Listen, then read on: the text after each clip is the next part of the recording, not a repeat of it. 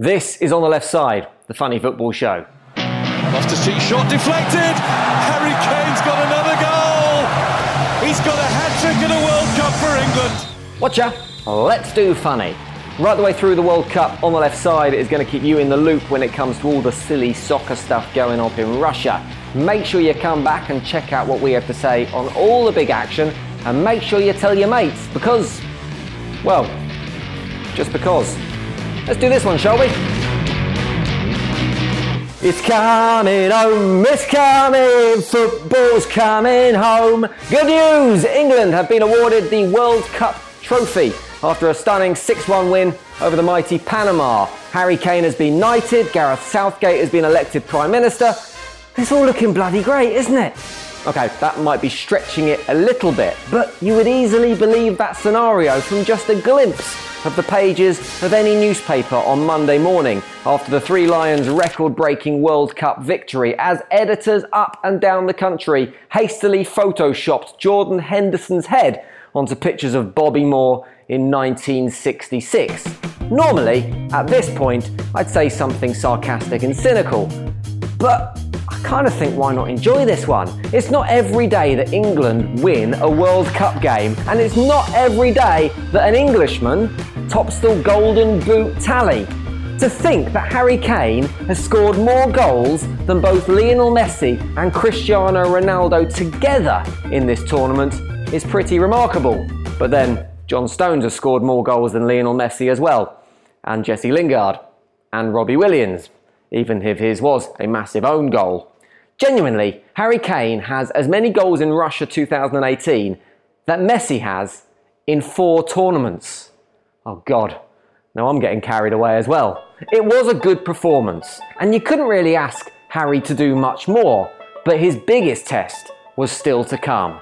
Could he, the England captain, give a full post match interview without saying the word?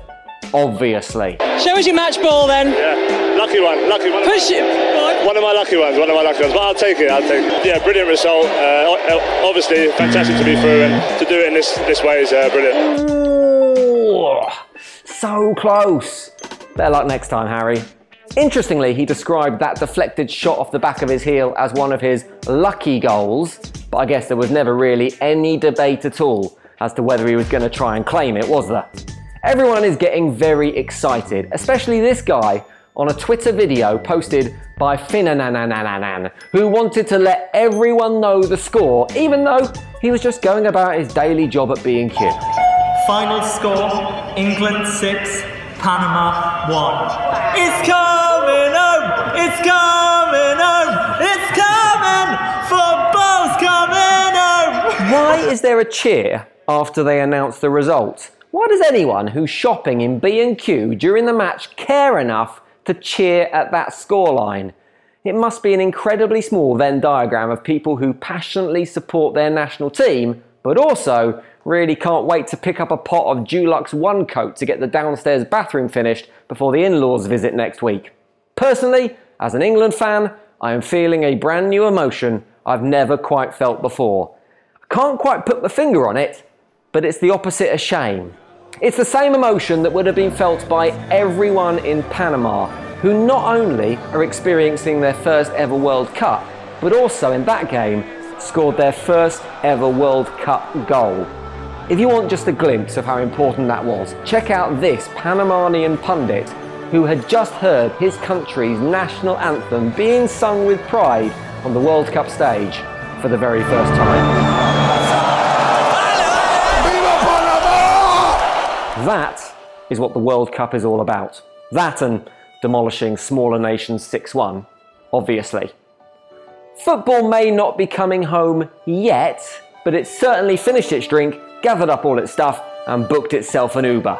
It's booked an Uber, it's booked an Uber, football's booked an Uber, it's booked an Uber, it's booked an that's it for now. I will see you next time, and there will be a next time because on the left side is covering every inch of football funny from right across this summer's World Cup. However, you're enjoying this show, you can subscribe so you never miss a show, be it in your ears or your eyes or your mouth. However, just click that button and you'll never miss anything ever again. All you need to do and all the links you need to find that stuff is at ontheleftside.co.uk. See you on the flip side. On the Left Side is written and produced by Ant McGinley and Jim Salverson.